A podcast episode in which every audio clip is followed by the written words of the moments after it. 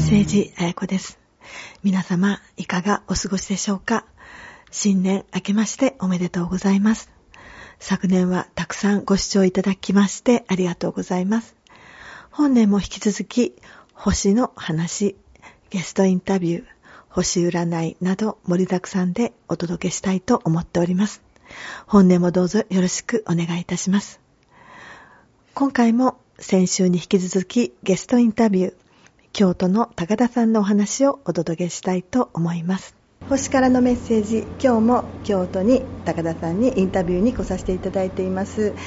高田さん、先週に引き続き、またよろしくお願いいたします。お願いしますはい。えーと、今回は、あの、前回はお仕事のお話とか、あの今の状況のお話を伺ったんですけども、えーっと今回は、まあ、プライベートのお話を伺いたいと思います、まあ、とにかく旅行によく出かけてらっしゃるのは聞いてますが。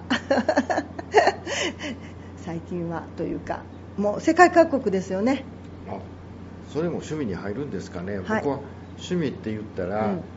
読書か音楽鑑賞って答えようかなと思ってたんですけど。いやもうあの飛んで飛びましたもう。読書音楽鑑賞より旅行の話の方が楽しそうやから。あまあ確かに旅行はね、うん行ってますね、はいはい。人生振り返ってみるとうーん僕はあの仕事では役職にはなかなかつきませんでしたけど、まあ、妻もそうでしたけど妻も仕事をしてまして、うん。えー妻と一緒にまあはっきり言えば世界のほとんど行ったんじゃないかなっていうふうに今自負していますそうね遠いところでは例えばほらあの南米ペルーのうん。マチュピチュとかね、それからうーん南アフリカ。うん。ケープタウン希望法とかね、うん。まあ、とにかく端っこの方とか高いところとか、うん。あの人の、うんまああの行きたいと思うようなところへ行ってみましたねずっと。まあ学校の先生しておられて休暇も取りやすかったんですかね。あまあそれはありますね。夏休み冬休み。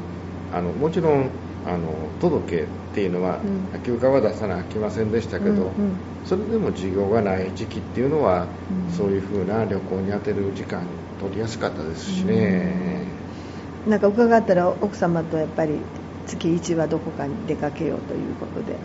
そうですね。うちの妻さんあんまり旅行も好きじゃなかったかもしれないんですけど、うん。まあ行こうと言ったらね、うん。行ってくれましてね、うん。でもうちの子供たちに言わせると、うん。この旅行のお金を貯金をしておいたら、うんうん。これぐらいの家が買えたとかなんとか 換算されるわけですか。はい。だけどね、まあ、家はあの大きな家建って家を眺めても家が膨らんだり縮んだり変化したりしませんけど旅行はねはい、僕密かにクスクスっと思ってるんですよ、うん。あの退職したら世界一周してやろうとかいう人よくいるでしょう、はい、コロナでしたね。はいはいはい。ざまあ見ろとやっぱり現職の間からやっぱり旅行は、うん。よし行こうと思って行っとかないと、うん。なかなか大変やな。改めて68になって思っています。もう感無量ですか？そういう意味ではね。そうそう。まあ感無量っていうか、うん。別に誰に自慢するっていうわけじゃないですけどああこんな人生送れたなっていうようなことで喜んでいます。でも大きいですよ。その旅行に行けるってね。人生の結構あのレベル高いことやと思います。あのやっぱり日にちと自由になる日にちと資金と健健康でなかったらいけませんもん。あそうですね。健康はその通りですね、うんうん。最初はどこから出発されましたか、まあ、世界もそうですけど。でも要はやっぱり若い時にやっぱり体力のあるうちに行った方がいいよということですよね。そうですね、一番最初に、えー行ったところが、うん。タイのバンコクのスラム、うん。その続きで、うん。えーインドのおカルカッタ、うん。カルカッタではね、うん。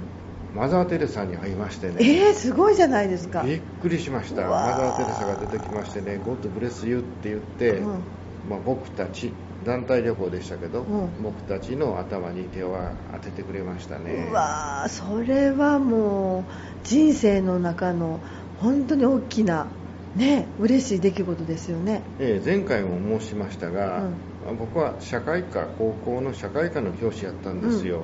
うん。その社会科教えてる中で、世界の中では1日働いてうん給料が270円とかうんうん。290円とか、うん。そんな風な人たちがうん。タイにいる、うん。まあそんな風なことを先導うん。子供たちに言いながら、うん。まあ、自分、まあ、本を読んでは知ってるけども、うんうん。まあ、見たこともうない、んうん。よしそれならそういうところタイのね、うん。プロントイっていうスラムでしたけども、行ってやろうと、うん。それから当時インドのカルカッタ今から1980年頃でしたかね、うんあの路上で寝てる人たちがいて、うん。まだマザー・テレサが生きている頃、うん。まあ、これもあの YMCA っていう団体が、う呼びかけたツアーに参加したんですけども、うん初めてのうん。海外旅行がうん。ハワイとかうん。じゃなくて、うん。そういうタイのスラムやうん。インドのカルカタでした、まあ、皆さん、まずはちょっとこうリゾートというかね、はい。そういうとこ行って面白いになって旅行が面白いになったら次がその辺あたりとかはよく聞きますけどそこから出発したっていうのもなかなかなもんですね。そうですね。でもね初めてインドへ行く時は、うん。予防注射打ちましてね、うんうんうん。コレラとか、うんうん。2週間ほどそのツアーはあの時間かけてましたから、うんうん病気にならないかとか、うんうん。お金はいくらい持っていったらいいんだろうかとか、いろいろ心配しながらうん行きました、もちろんもう家族も子供もいてね、うんうん。帰ってこれるのかなっていうふうに思いましたけど、うんうんうんでもやっぱりあのアジア系はもう水も飲まれへんとかね結構皆さんこんななもんずっと炎天下のこと売ってるってどういうこと言ったらやっぱりそんな絶対ちょっと食べられへんとかねちらちらっと聞きますけど、まあ、日本人ってやっぱり清潔好きというか。そうですね、うんうんでもそのインドへ行ってから、うん。僕時計外しましたね。あそう。あの列車も遅れてくる、うん。ミーティングもそんなに時間にかっちり始まらない、うん。ああこういう人たちの生き方の方がああこのうん。人生楽に暮らせるのかななんていうことうをん思いました、うん。うんそれまではずっと時計をしてましてね、うんうん。あの時計のバンドの跡がこの日焼けで、うん。えーこのちょっと白く残ってる、うん。なかなかあの働き者の 証拠だと。そこで働き者の人と主張して。思ってましたけどうも、んうん。いや時計に縛られる人生っていうのはうん。どうなんだろうと、かっこいいじゃないですか、早く、まあ、気づいた。その後行ったのがバングラディッシュなんですよ、うんうん。バングラディッシュもね皆さんどこにあるのとアフリカかとかね言われたりしましてね、うんこれもキリスト教会の関係でしたけども、うんうん。まあ、私実はクリスチャンですので、うんうん。キリスト教会がバングラディッシュで、うん。えー小学校を作ったりする、うん。そんなプロジェクトがありますので、うん。そこにずっと参加をして、うん。バングラディッシュ僕もう7回も行きましたね。へありがとうがドノバッえうん。ト、アマルナーム高田、うん。あーこれはマイネームイズ高田っていうことです、うんうんそれから挨拶がね、うん。こんにちは。アライクムアサラーム。うんうん。アライクムアサラームはね、うん。アラは偉大なりなんていうことで、うん。あのほらイスラムの原理主義の人たち、うん。アラビア語をしゃべる人は、うん打たなかったって言うんですよ、うん。もうあの人たちに出会ったら「アライクマサラームう」叫んでやろうかな。ピンチになれば。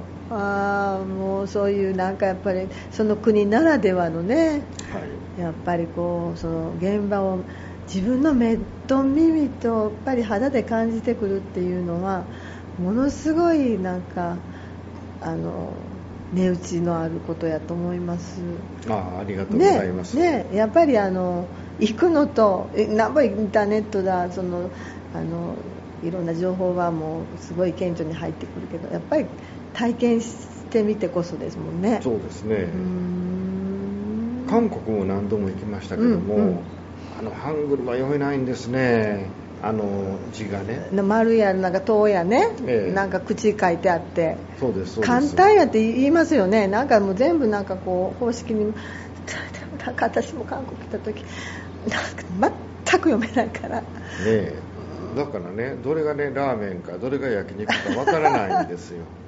だからこれ多分焼肉レストランと思いましたけどももう隣の人の見てあこれこれこれこれ。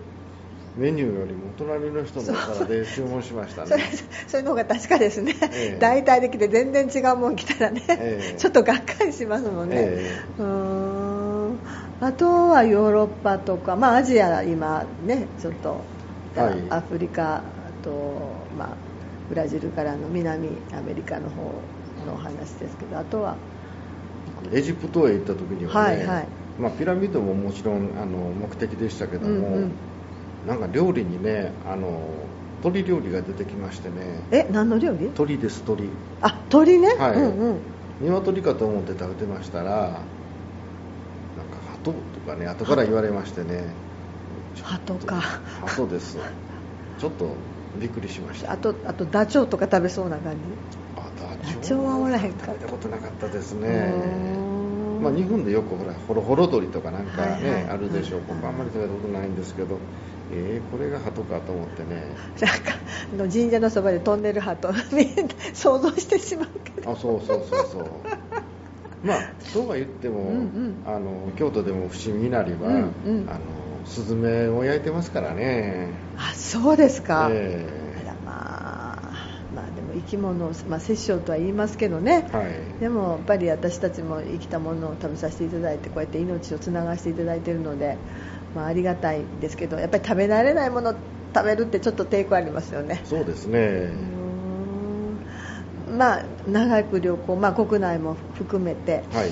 もう、まあ、どこがって言ったらまあ月並みな質問ですけどやっぱり一番印象に残ったとか、まあ、自分は良かったよという、まあ、人に勧めて、まあ、おその人が、ね、あのよくあるじゃないですか、まあ、自分がいてよかったらもう絶対ここ行っておいでとかいうそういう、まあ、意味合いじゃなくても、まあ、行けるんやったらこことここぐらいはなんか見に行ってきたらどうですか？みたいなところはありますか？うん、街並みが綺麗な場所やったらやっぱりイタリアかな、うん。フィレンツェとかね、うん。ああいう風なところはう落ち着いたあの色合いでね、でもモロッコ好きでしたね、モロッコはね南の方がサハラ砂漠で、うん。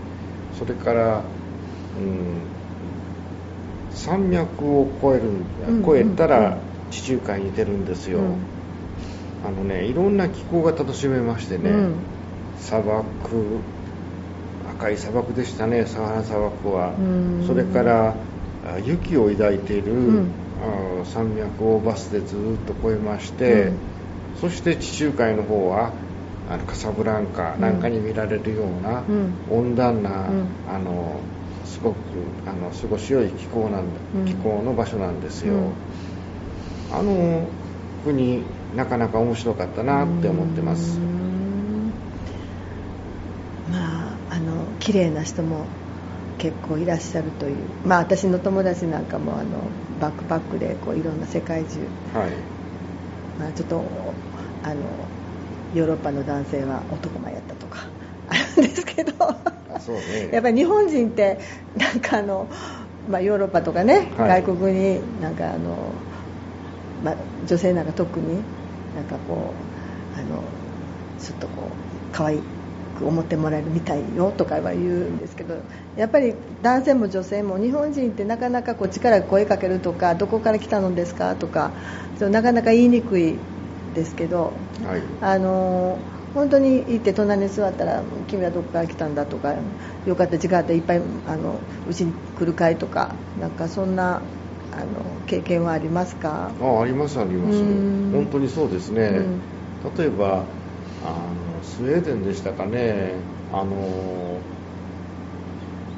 地下鉄に乗ろうとしたんですけど、うん、あの駅どこまで行くのって言ってあの丁寧に教えてくれるしこんなふうなことまであの手助けしてくれるのかくれるのかなって思ったり、うん、スペインではねあのブドウ酒の醸造所に行った時に、うん、その周りでおじさんたちがなんかワイワイ、えこのやってましてね、あの前も来いって言って、うん。うん、あのいっぱい、あの呼ばれたことがあります。はい。まあ、印象に残った場所はどこですか？やっぱりもういっぱい行かれたと思うんですけど海外だったらどこ、まあ、さっきのマザー・テラスさんにあったインドも含めて、そんなとこも含めて。印象ね、うん、例えばこんな経験がありますね、うん、僕南アフリカで、うん、あの子供たち何年前だったかな。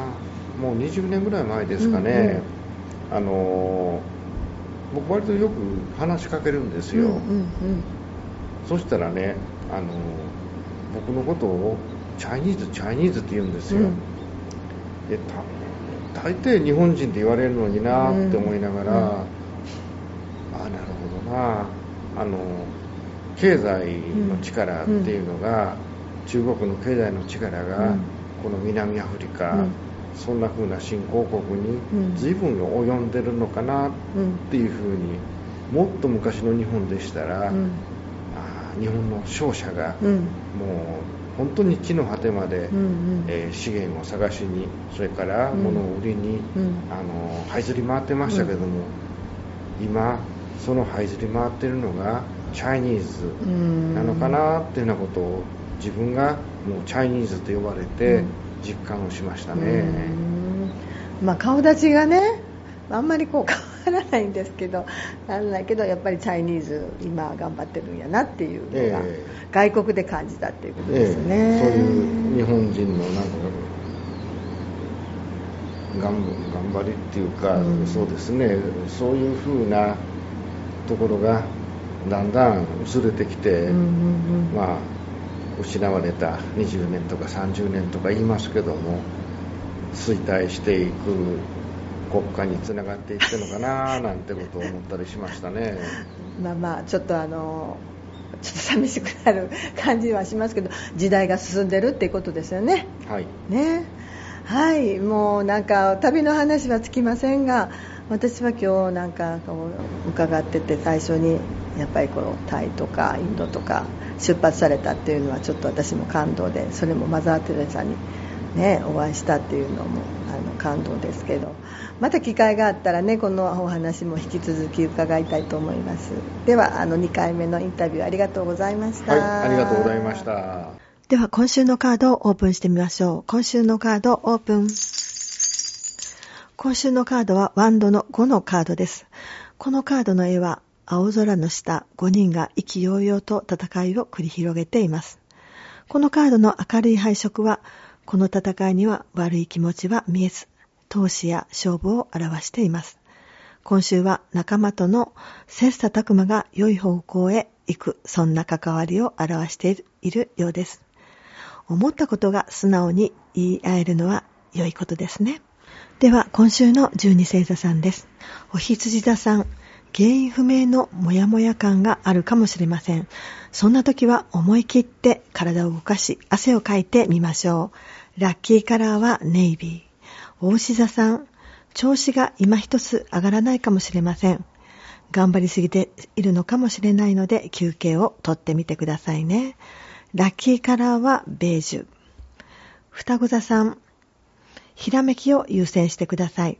思いついたことはメモに書いておくと良いですね。ラッキーカラーはシルバー。獅子座さん、これまでの自分の頑張りを認めて自分にご褒美をあげてみてください。ラッキーカラーはゴールド。乙女座さん、ポジティブな思考はすべての流れを良くするでしょう。そんなアイデアを活かしてみてくださいね。ラッキーカラーはピンク。天秤座さん、誰かのために客観的なアドバイスができます。自分の経験を活かしてアドバイスしてあげてください。ラッキーカラーはイエロー。サソリ座さん、うまい話に乗らないように気をつけてくださいね。ネットなどを使ってしっかり調べてみてください。ラッキーカラーはグレー。伊手座さん、古いシステムから今必要とされるシステムの考え方を移行してください。若い方の意見を参考にしてくださいね。ラッキーカラーはブルー。ヤギ座さん、言いたいことを歯に絹着せずに発言できそうです。周りの反応もその率直さに納得してくれるでしょう。ラッキーカラーはレッド。水亀座さん、無理に押し通すのは危険です。一旦引いて状況を見てクールダウンしてみてくださいね。ラッキーカラーはホワイト。魚座さん、困った時にはお互い様の気持ちでフォローできたら良いですね。情報交換も大切です。ラッキーカラーはペパーミントグリーン。今週も聞いてくださりありがとうございます。2024年はどんな年になるでしょう一番大きなニュースは冥王星が水亀座に移動完了し、さらに水亀座色が強くなるようです。水亀座は博愛の星、周りの方々と助け合い、仲良く、そして個人を尊重していく、そんなムードがさらに高まっていくと思います。人と比べず、のびのびと自信を持って、2024年も元気いっぱい楽しくいきましょう。ではまた来週お会いしましょう。